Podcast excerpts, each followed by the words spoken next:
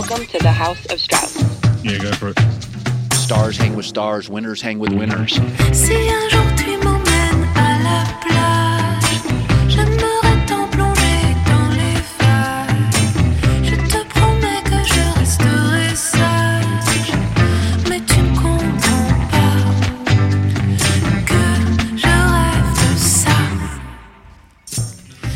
Welcome to the House of Strauss. I think my voice cracked because I'm so excited to have Ryan Glasspiegel here at a time of peak interest for both of us uh, in our niche of sports media. We have the big battle going on between ESPN versus Charter. Do we call them Charter Communications? Do we call them Charter Spectrum? Do we call them Spectrum? It doesn't matter. They're the second biggest uh, cable TV provider in the United States, and they have gone dark on the ESPN channels currently in this big standoff that will determine the future of sports television in America. Ryan, how you doing? I'm doing pretty good. Um, it is. Uh, it, this is a wild one, and I actually I have saved a take for this that maybe Mm. that we're definitely going to get to, but um, I changed my mind a little bit. So I thought that Charter was going to dig in their heels and do this forever and just kind of break Disney for sport out of like some type of revenge for the fact that it was like their rising prices that made the that contributed more than anything else to the cable bundle being unaffordable and the fact that like Disney is just trying to build its own bundle to you know go over the top and take away charters and Comcasts and et cetera's customers later so charters like well if you're gonna do this in two years like Mm. why, why don't we just do it now and so basically charter has regional monopolies on cable wiring into homes and so all Well, of, like one- one- one- one second, one second, one second. Let's set the stage a little bit. I did a little stage setting. Let's get a little bit of expository for the people who are not as immersed as we are. Apologies on the interruption.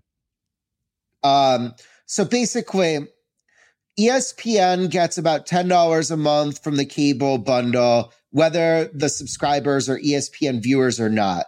Disney in total, which includes all the ESPN channels, you know, SEC Network, ACC Network, plus FX, Freeform, and National Geographic and ABC, they probably get somewhere in the vicinity of $20 a month per customer. Charter has about 15 million cable customers. This means that for every month Disney is dark on Charter, they lose about $300 million of revenue, and that adds up to $3.6 billion per year. Mhm. Um, so Charter has a lot of leverage here because, um, as I was starting to say, they own the cable wires into your home for internet.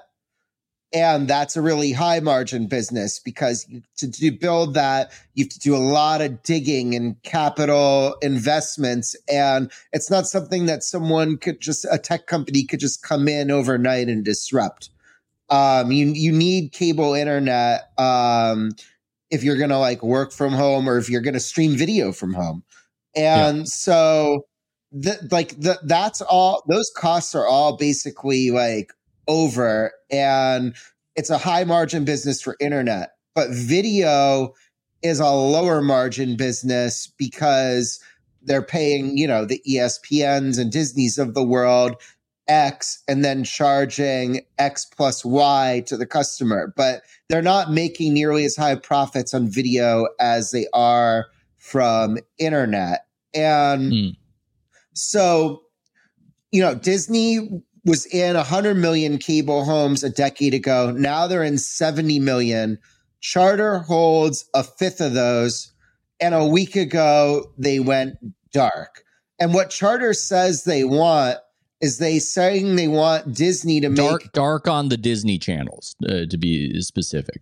yeah, dark on ESPN, um, like at the for the beginning of football season, um, Yeah. and ABC and you know Freeform and National Geographic, which I don't know, maybe some people really miss them, but I'm not so sure.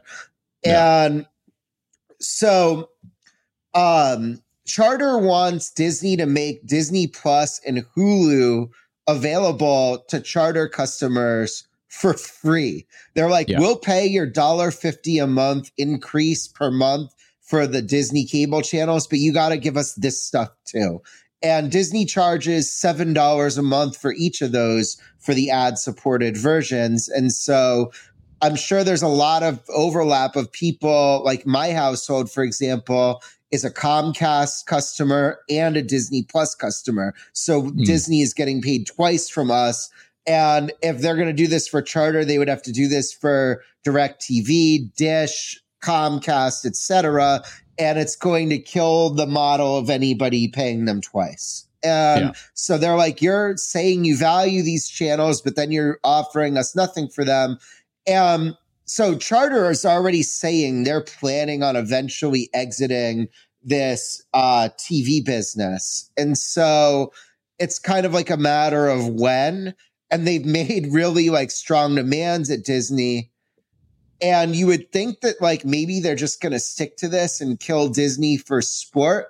But you go, and then I'll go for the reason why I think it's actually going to end soon. Well, I also want you to outline a character in this whole negotiation.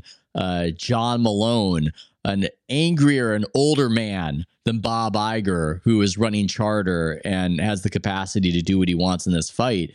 And one of the reasons why you suspected that he might kill Disney for sport is just out of his particular personality and orneriness, which I think is an interesting angle to the entire thing. Let's look at how beleaguered in the background Disney ESPN is. Um, if you were to have bought Disney stock in 2014, nine years ago, I'm not choosing a particular date. I'm just speaking generally. Nine years ago, Disney stock, let's say you bought a thousand dollars worth of it. How much money would you have made, Ryan? Zero to negative. Yes. Well, you yes, would have made you would have you would have made their dividend, which is I don't know, like three or four percent, but then that gets taxed at your income level, and Yeah. it, um, and it gets eaten up by inflation. So I mean, you would Yeah. have been you would have been better off spending the money on like a Taylor Swift concert because now it costs way more to see her. Well, that's that's a good way to put it. And what I am generally saying here is this is one of the big blue chip stocks. There isn't the expectation that you, you invest in this company for around a decade and make no money.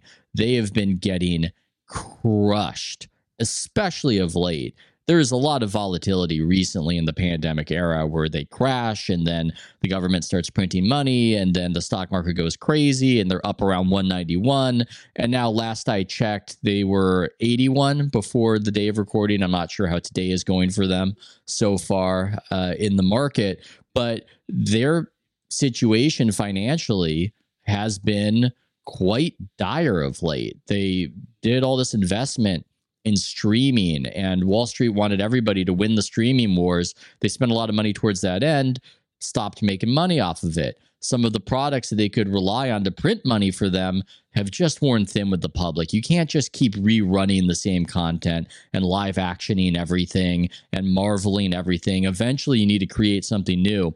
And they have not been able to do that for a host of reasons, some cultural, and I feel like you and I are some of the few people who admit to the cultural aspect of their failure. Um, so now it's yeah, they're they're they're costs. a wounded they're a wounded animal right now. They're a It's wounded fair animal. To say. ESPN Like, is I- wounded. Yeah, I'm just going to add one thing, one little nugget to the weird wounding of ESPN. They signed some contract where they would have to pay money when new teams joined. Uh, let's say the ACC. So you've got this realignment happen, and boom, out of nowhere, not only are they losing the three hundred million dollars a month you're talking about, they just got charged seventy two million uh, to introduce these new college programs to the ACC, including my Cal Bears, who I assure you have Aren't no it.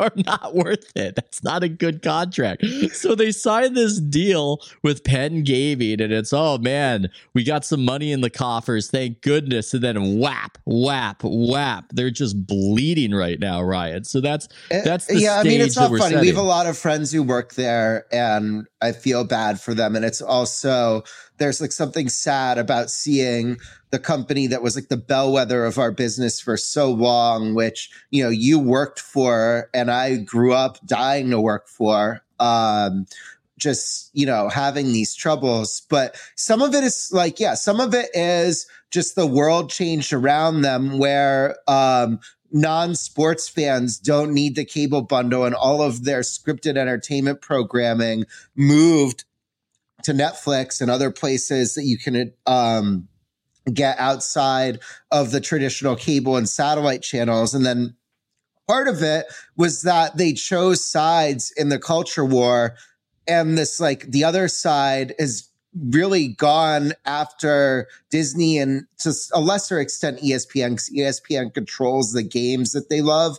But you know Disney films and parks are suffering because Red America has said like you chose a side against us so we're Mm. not going to give you our entertainment money. And, like entertainment money is um you know fungible and we're going to use it for something else and it's not going to be disney and it's not going to be bud light and so like the the there is some like there's a group of people who won't give this like you know the deplorables their power where it's like No. yeah, these people are so heinous and so racist that they hate everything different from them, but they would not withhold their money from a It's business they don't like.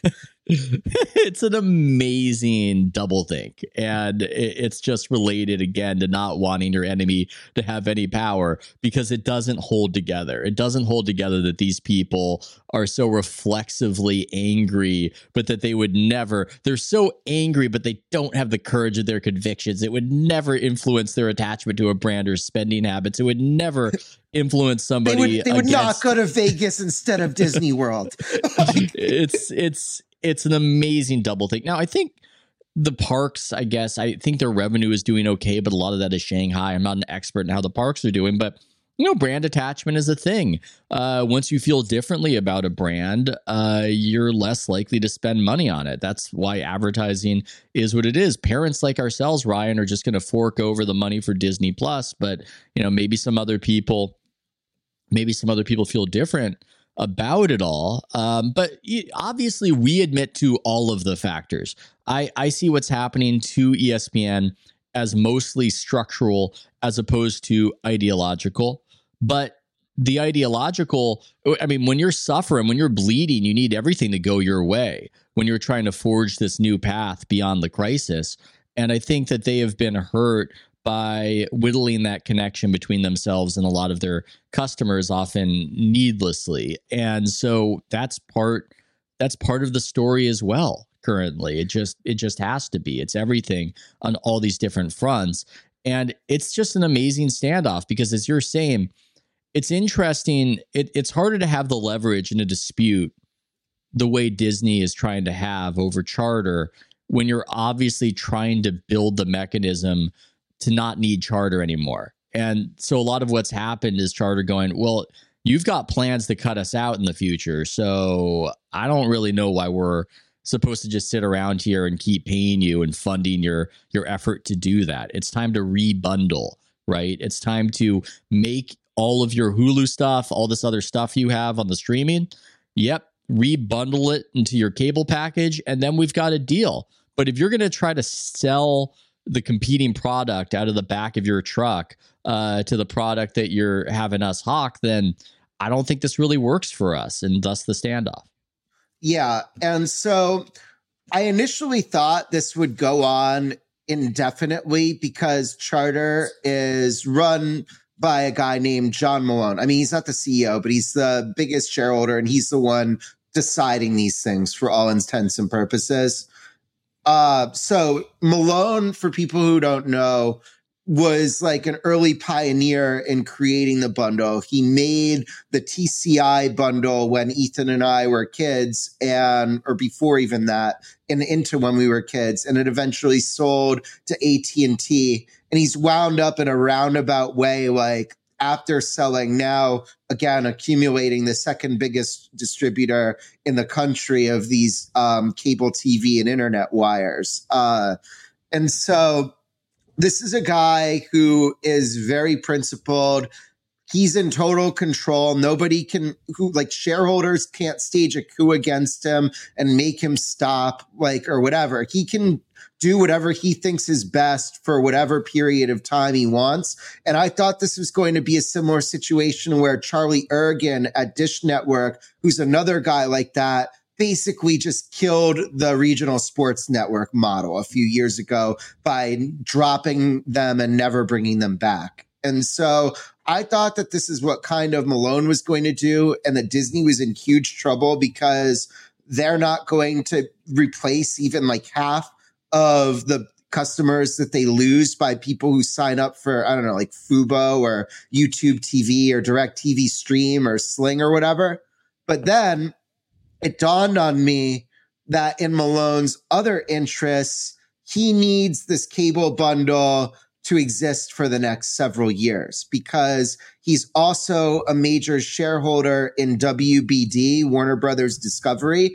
And their mm. whole business model was to cut costs for the last couple years in exchange for having just enormous free cash flow for the next several years, basically off like the, the, the cable bundle is declining, but CNN, TNT, TBS, uh, you know, Discovery Channel, HGTV, a uh, few others, Food Network, they're going to reap the benefits of this like end of this bundle and just profit a ton before it all collapses. So if the if the if he push if he takes charter out of the bundle now it costs his other interests.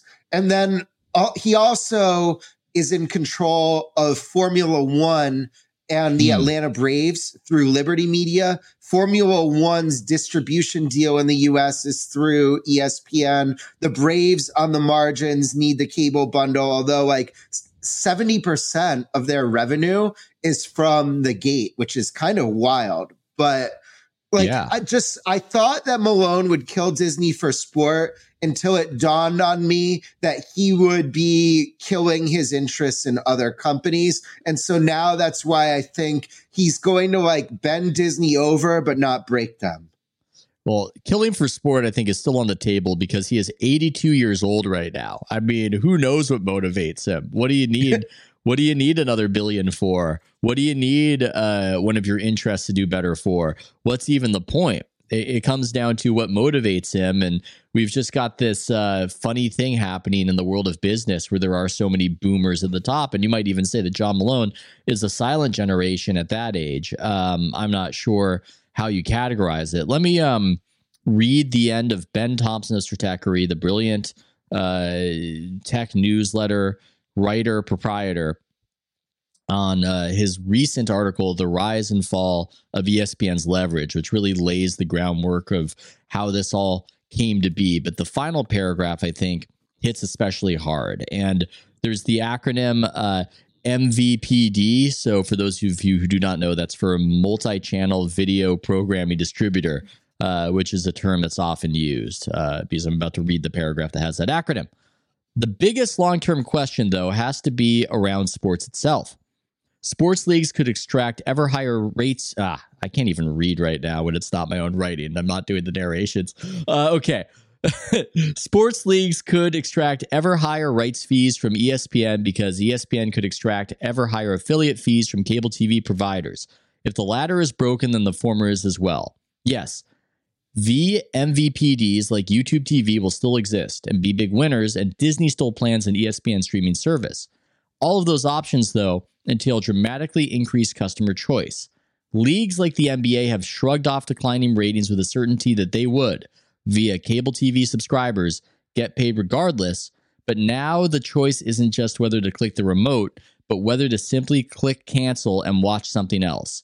Better to rebundle sooner rather than later! Exclamation point. So this is the next part of the conversation, Ryan, which is the sports leagues themselves in the end of all of uh, at the end of all this, because this is this question that people have.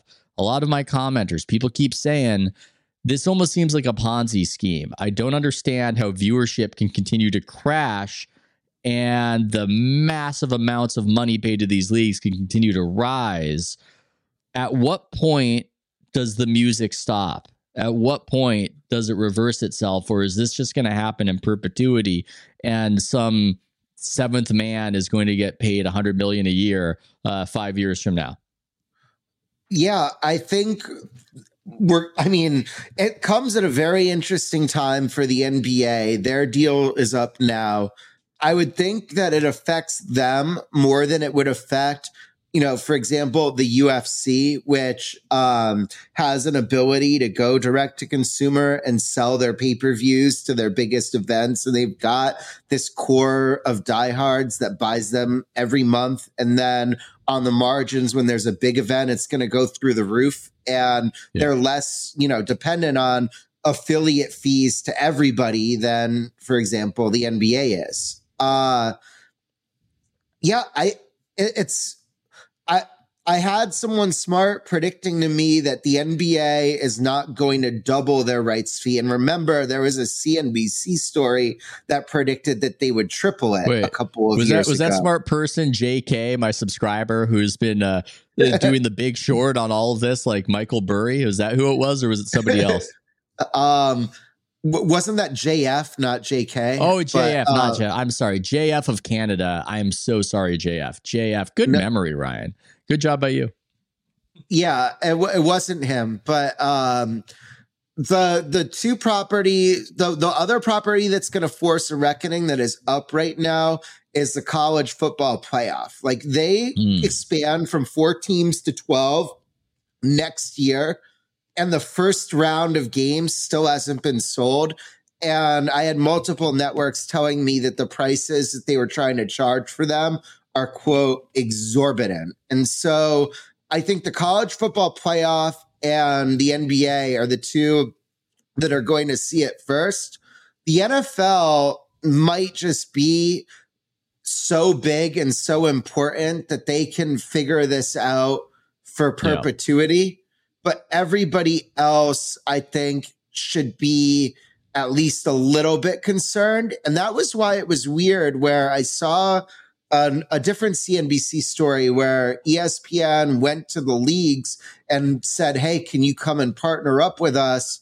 And their response was, We don't see the decline of the bundle as our problem because mm. tech companies like Amazon and Google yeah. and Apple are going to come in. We found another sucker. We found another sucker. I mean, I'm sorry. I, I got to get this off my chest right here. It is possible, it's pl- plausible that these tech companies, as I talk to people within the NBA, and they've just got this expectation that, hey, these tech companies want it all, and they're not going to stop till they get it all. Don Draper uh, and I look at it, I go, that might be true, but I don't know what the point is. I mean, how many subscriptions are you really driving to your service? How much is Apple TV? Let's say Apple TV has the regular season of the NBA and the playoffs. I mean, just how much is that really worth to them versus what they'd have to pay to get it? How many people are going with Apple TV on the basis of that? I, I don't think the money works. I don't think it I don't think it adds up when you're talking about a product that people are watching in the, I don't know, uh, seven figures uh, in pretty much any circumstance other than the NBA finals. And a lot of that is, you know, it's it's on TV, it's on your cable bundle, it's on ABC. Uh, I just don't see the money adding up as this being the thing that the tech companies need to overpay to get unless I guess one is making a play to be the one stop shop for everything, but it just seems to be. I, I know it's pocket change to them. I know it's pocket change to Amazon. I know it's pocket change to Apple. It just doesn't make sense to me, Ryan, or am I crazy?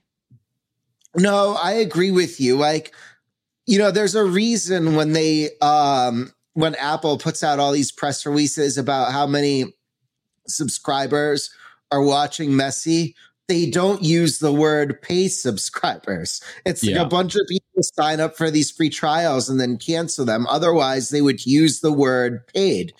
And so I, you know, like Amazon Prime, it used to be like what, 50 bucks a year, and now it's like 180. At some point, people are going to say, I don't want to pay for Amazon Prime anymore, just like they're saying that with the cable company. They can't just raise the prices indefinitely and expect it not to like affect people's decisions. And so, like, what type of price hike could they build in if they got a big NBA package that wouldn't alienate all of these like non-sports fans?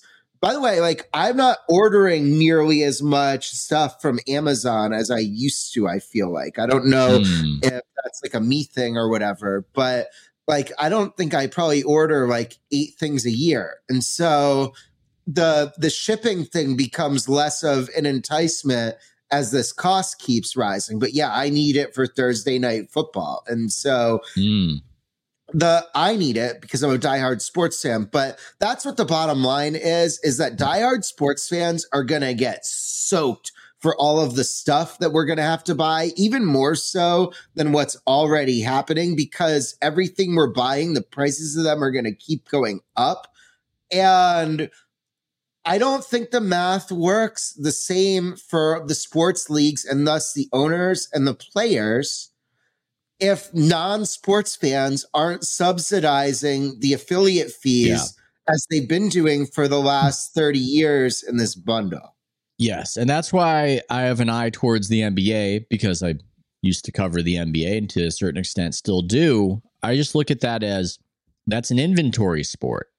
You know, if you're an inventory sport, if you're an NBA or an MLB, I think the cable bundle that's the reality that really helps you because you benefit from these channels needing to fill inventory with product that customers like but that doesn't mean it's product that customers are going to crawl over broken glass to get. And it's just good to be in that spot during that particular era. And the NBA saw its fortunes rise. MLB lost a ton of fans, but probably makes more money off of TV than it did in the past. And I think we might be exiting the inventory era. I mean, how much does John Malone give a shit about the NBA? This whole dispute seems like it's over college football and the NFL uh, I don't think he cares. I don't think they care. And so, I mean, it's just if they could have gotten the deal done a year earlier, Ryan, I wonder if they would be in a much better spot. For all I know, we're going to press play on this whole podcast and it will be announced that Apple TV is. You know, decided to pay the NBA thirty billion dollars a year, and I, I, I don't know what they have in store. You see Bob Iger, you see Adam Silver, and they're together at the uh, at the NBA playoffs. I will say I asked around because I just don't want to get surprised like this, and my sources are are telling me that there's not it is not a situation where they just need to dot the i's and cross the t's on a deal between uh, the NBA and a, and a new rights deal. And I mean, we're we're You coming up on the NBA would want to know how many homes you know ESPN is going to be in when they make Yeah. this deal too? Because if ESPN goes from seventy million homes to sixty overnight because of this charter stuff, um, which again I think is going to get resolved basically because um, Malone's other interests it, it need will it get resolved. resolved five minutes before we're done recording. That is when it will be wrapped up. By the way, producer Mays, don't even do any good work on the editing. Just throw this thing up. We need to get this thing out fast because anything could happen and it could become irrelevant very soon, as interesting as the topics within it are.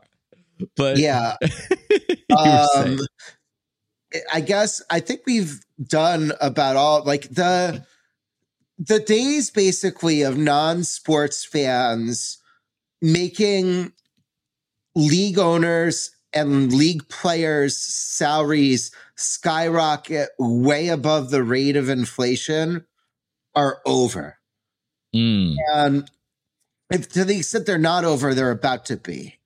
And so it's like, yeah, the, these, you know, I don't think we're gonna see in 10 years, like if if it's hard to imagine like a Russell Westbrook make signing like a five year, two hundred fifty million dollar contract when he did or whatever. Like Yeah. the these players are have become like the stars have become like a class of oligarchs in a way where it's you know we see these contract things and it's like oh that's huge but i don't think we contextualize like that a lot of these like star nba players are like making more than fortune 500 ceos and it just it, it's um it's been a house of cards for about a decade but it, it's like you know kept chugging along and the musical chairs might be ending right as it's time for NBA to sign their deal. Now That's I'm sure thing. they're,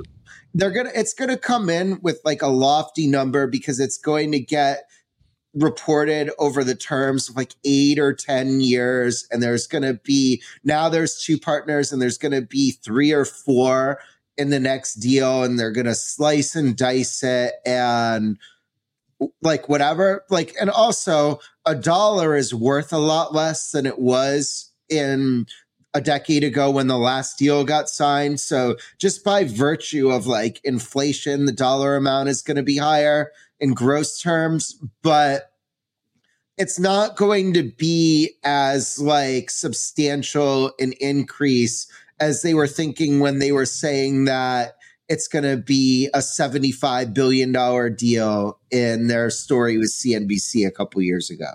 Yeah, I just, I mean, I don't think it helps the leverage right now. I don't think what's happening is helpful to the NBA. Um, or I think the NBA and ESPN are very much tied together, or as they said so eloquently on Succession, my dick's in your hand, but your dick's in mine.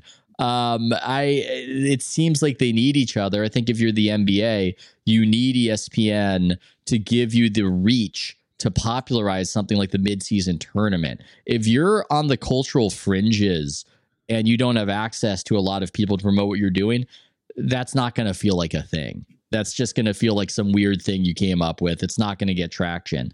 So, at least right now, they need ESPN to have the reach and to be bigger to help them along. And I, I don't know if cashing out to some tech company, I mean, Apple. Apple TV has 15 million subscribers right now. I don't know how many Messi will spot them in the end of this, but that is not a lot uh, for the entire country. And for, again, an inventory based sport, I just think that is uh, could be penny wise, pound foolish to make that your uh, primary destination. I'm looking at Stephen A. Smith, consummate, comp- uh, consummate company man, uh, with this tweet about the whole crisis, telling people what to do. I'm not going to read the entirety of it, but I just love the beginning of it. Don't know if y'all heard the news going on in the charter markets with Spectrum, but folks are once again coming after the worldwide Yeah. leader. Oh no, not my worldwide leader, Ryan. Let's mobilize. Yeah, Fight oh for my- like, ESPN. Can, can you believe that Charter is trying to say that people who don't watch ESPN shouldn't have to pay for it? Like, I mean, oh, not my worldwide leader. I mean, we love Stephen A, but it's it's funny. It almost seems from another time when people had any brand attachment to ESPN as opposed to it just being the place you go to. I mean, there's this whole other conversation. I thought there was an interesting one uh, on the Le Batard show where Mike Ryan was trying to explain that some of the ways ESPN has diminished game day do matter and do influence his choice as a consumer. Uh, friend of the pod and friend in general, Amin Elhassan, was arguing that it doesn't matter. They just want the games. They don't give a shit. I was persuaded by the end by what Mike Ryan was arguing that it does matter. The quality does matter. And it gets back to it's not just the ideological, it's also the quality and how much they put into it. And I do think that adopting a position of we got to cut costs everywhere and just try to die a little more slowly, it might even accelerate the decline. What say you? Yeah, and you know they've made all sorts of decisions over the years, even on their games that are like weirdly unmeritocratic. So, like I this I know I'm, I could wind up getting like nasty messages over this, but I'm gonna be honest Mm. and say it. Like so, Chris Fowler and Karl Ravech are the voices of um, the the biggest college football game of the week and the ESPN's like marquee weekly MLB national package, which is arguably, at least for regular season, the marquee MLB national package in general. Those two are not in like the top hundred working play by play broadcasters. Um, they've been at ESPN for a while. They have like relationships with the people who make these decisions. And yeah, they paid their dues, but ESPN let like Adam Amin and Jason Benetti, who are much better play by play announcers and cost l- less money, just out the door to go work for Fox. And there's just, you, that's just like one of a million different decisions where it's like ESPN hasn't totally had their eye on the ball. Yeah. Well, can we then transition away from this topic to a related topic, which is uh, so many ESPN TV personalities waltzing into the Skip Bayless studio for the new reimagined, uh, gussied up, uh, undisputed, and this sort of trading places of Shannon Sharpe appearing with Stephen A.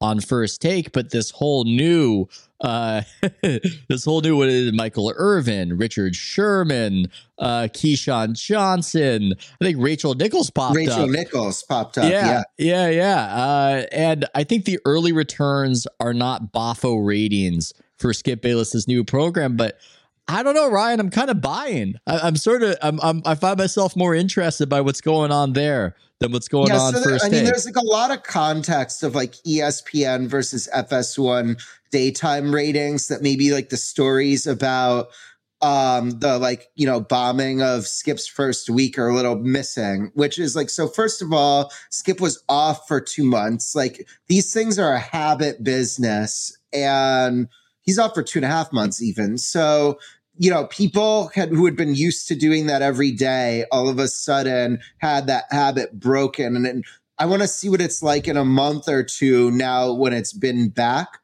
Um, and then also you know espn has live sports at night and fs1 for m- the most part does not have nearly the properties that espn does. Now what fs1 has mlb playoffs when they've got world cup you see that lift the ratings of um you know undisputed in the herd the next day.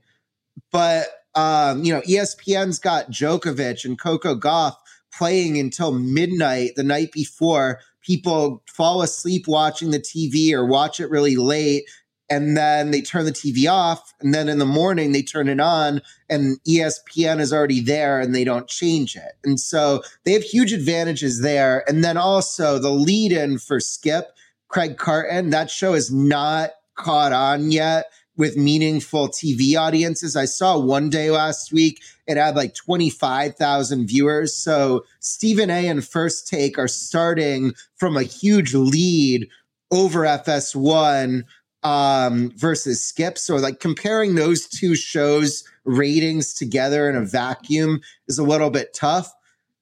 I don't know whether it's going to work with this or not. Um, like it's it's like a weird set. They're sitting at like a small table and they're like too big for the table. It's like they use the same table for four people that they had for two. And and it, it, I like the combustibility though because I think Yeah. that Keyshawn and Irvin really aren't going to like Richard Sherman. And the show is at its most compelling when you actually think that the people yelling at each other cannot stand each other. Yes, I think that's that that's definitely a valuable part of it.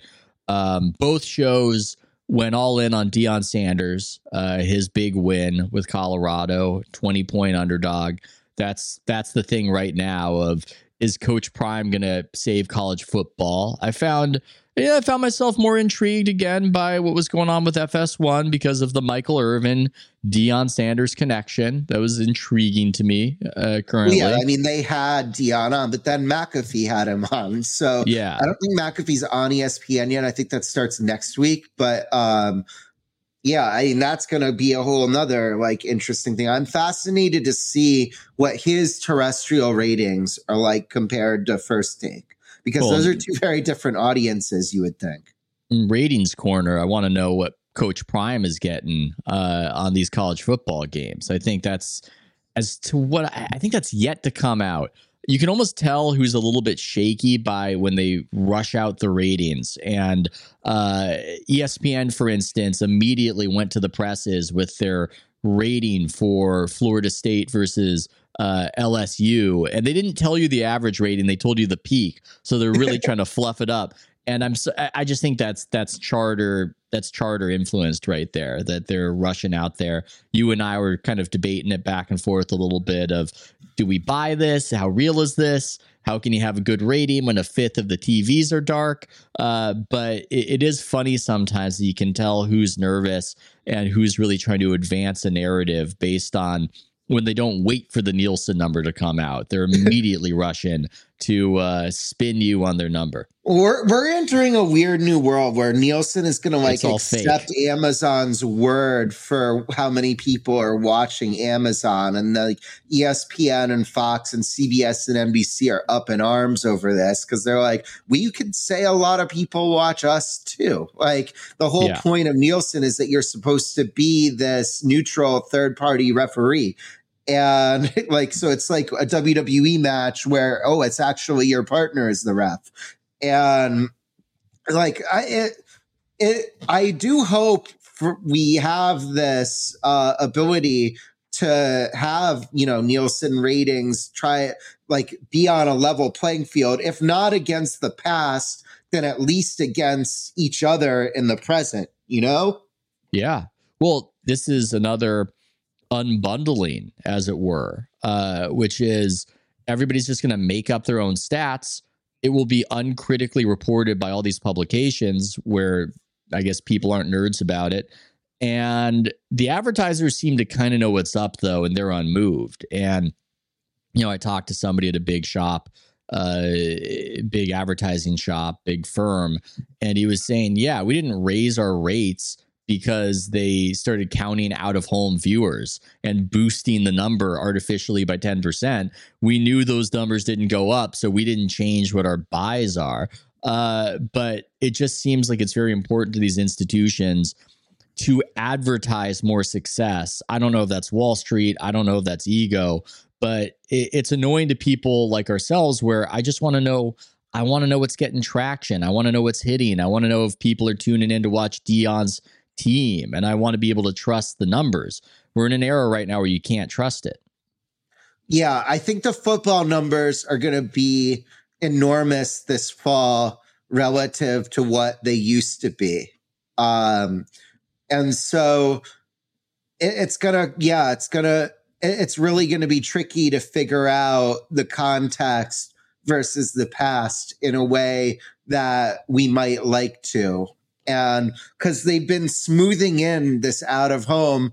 And I think now it's like based on what we saw in NBA numbers, if you can project that forward, NFL is just going to be like Sasquatch. Well, yeah, I, but we'll see because maybe a fifth of the ESPN is going to be blacked out, and well, that won't influence CBS. And anyway, um, just thinking top of top. My, the thing that's complicated, though, it's a bit of a, a tricky little issue, uh, as I've pointed out, is that some of these streamers aren't showing ads uh, simultaneous with what you're seeing on your cable TV, on your network TV, and therefore it's just the less valuable tranche. You know, the advertisers want a big audience, and the money I, I can't remember the exact lingo for what I'm trying to say, but it doesn't just increase on a linear basis. It starts to really go up the more of an audience you have. And if you start chopping up that audience and you have your cable audience and you have your streamer audience and they're not seeing the same stuff, then it's just it's less valuable. So we'll, Well, get the be number. to you like so that way like i mean you or i would never see like a makeup ad for example and Yeah, I think that's the argument is look, these Thursday night football games, yeah, we don't get the same viewership that NBC got when they would have a football game, but we know everything you buy and we are inside your head and we'll, you know, target you with the boner pill that we know you want, that you're afraid of, you know, people knowing you want or whatever. Um, I think that's the argument. I don't know. We'll see it all shake out. I, I'm suspicious. I see a lot of targeted ads for people in my demo, and I just don't find a whole lot of it all that compelling. So maybe Amazon just needs to do more research and figure it out. But I'm not convinced that that's a more valuable way to do it uh, than the you know big big audience way to do it. yeah because it, it's it like the the way it was like described to me several years ago is there's only so many ways you can reach 10 or 15 or in the NFL's case 20 million Americans at Yeah. one time. And it's basically the foot the NFL or the Olympics. And that's it. That's the list.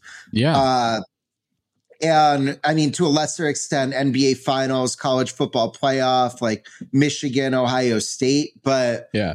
Nobody talks it- about the boner pill ad at the water cooler, but continue. I mean, I think people probably do, but it's, uh, I don't know. I haven't ever really been at an office with a water cooler like culture. Yeah, I- the, water I- I- cooler's I- gone. working in an office was not for me. Um, the yeah, it, it's we're we're. I mean, everything is changing pretty rapidly as we've been talking about for forty five minutes or so, and the like the bottom line, as we keep saying, is like, are do these athletes and owners know that their growth is about to stall? um they would have to be more afraid of it they would have to be cognizant of it i mean it would be fascinating i mean it really only takes a few people to pull a deal to completely change the makeup of everything and create a market correction Yeah, uh, if Malone didn't dollars. have if Malone didn't have these other interests that are dependent on the bundle for the next several years, he could really just kill the NBA broadcast deal right now, as we know it. I mean, Jesus, yeah. I mean, I don't know. I, I, I, my sense of I'm making predictions is that this is the one last big score. The NBA gets its one last big heist before the cops get it. Um, and after that, eventually the the market correction uh, will occur. It, it kind of felt that way a little bit last time too, because the last time they signed a big deal, uh, it was right when the TiVo era was ending, and it was the it was that sort of that sort of era of big rights fees was that people would watch sports live, but everything else they would do the pause and they would TiVo it, and that was kind of an explanation for why the NBA deal was so much more so than previous deals, and then there was a little bit of a correction that followed, and then things started creeping up again. I mean, look, I would like to hear somebody make the argument to us for the perpetuity of sports making more money forever uh, in an environment where young people don't watch it. Such an argument could be made. I'm just a little bit skeptical of it. Yeah, we got to run on there because I've got a hard out now to start my work shift. But um, it's very interesting, and I mean, I don't, I don't think there's been a story that I've been personally as invested in, like trying to find out every morsel as this Charter Disney dispute in a Mm. while. So hopefully, our nerdiness made people who don't like, you know, aren't thinking about this nonstop. Hopefully, it was interesting to them too. Well, I am not an inventory based proposition over here. I need people to sign up uh, because it is information and a subject material that they are uniquely interested in. So I hope it at least uh, tickles that particular fancy. Here's what we'll do, Ryan. We'll do the cliche that I hear on so many podcasts. Uh, while I stroke my uh, pretend goatee, it will be interesting to see, Ryan. That's the phrase I hear on any smart guy podcast. It will be interesting to see what happens going forward. Yes, it will. Good job by you. Good job by you. But one second, I want to say your reporting on this has been fantastic. Check out what Ryan's doing in the New York Post. Oh yeah, I, what I did, I broke it down. If this does last, what your options are for OTT bundles on Fridays. So go find that. Mm, yeah. Thinking about the common fan, Ryan is. Good job by you. Good job by you. See ya.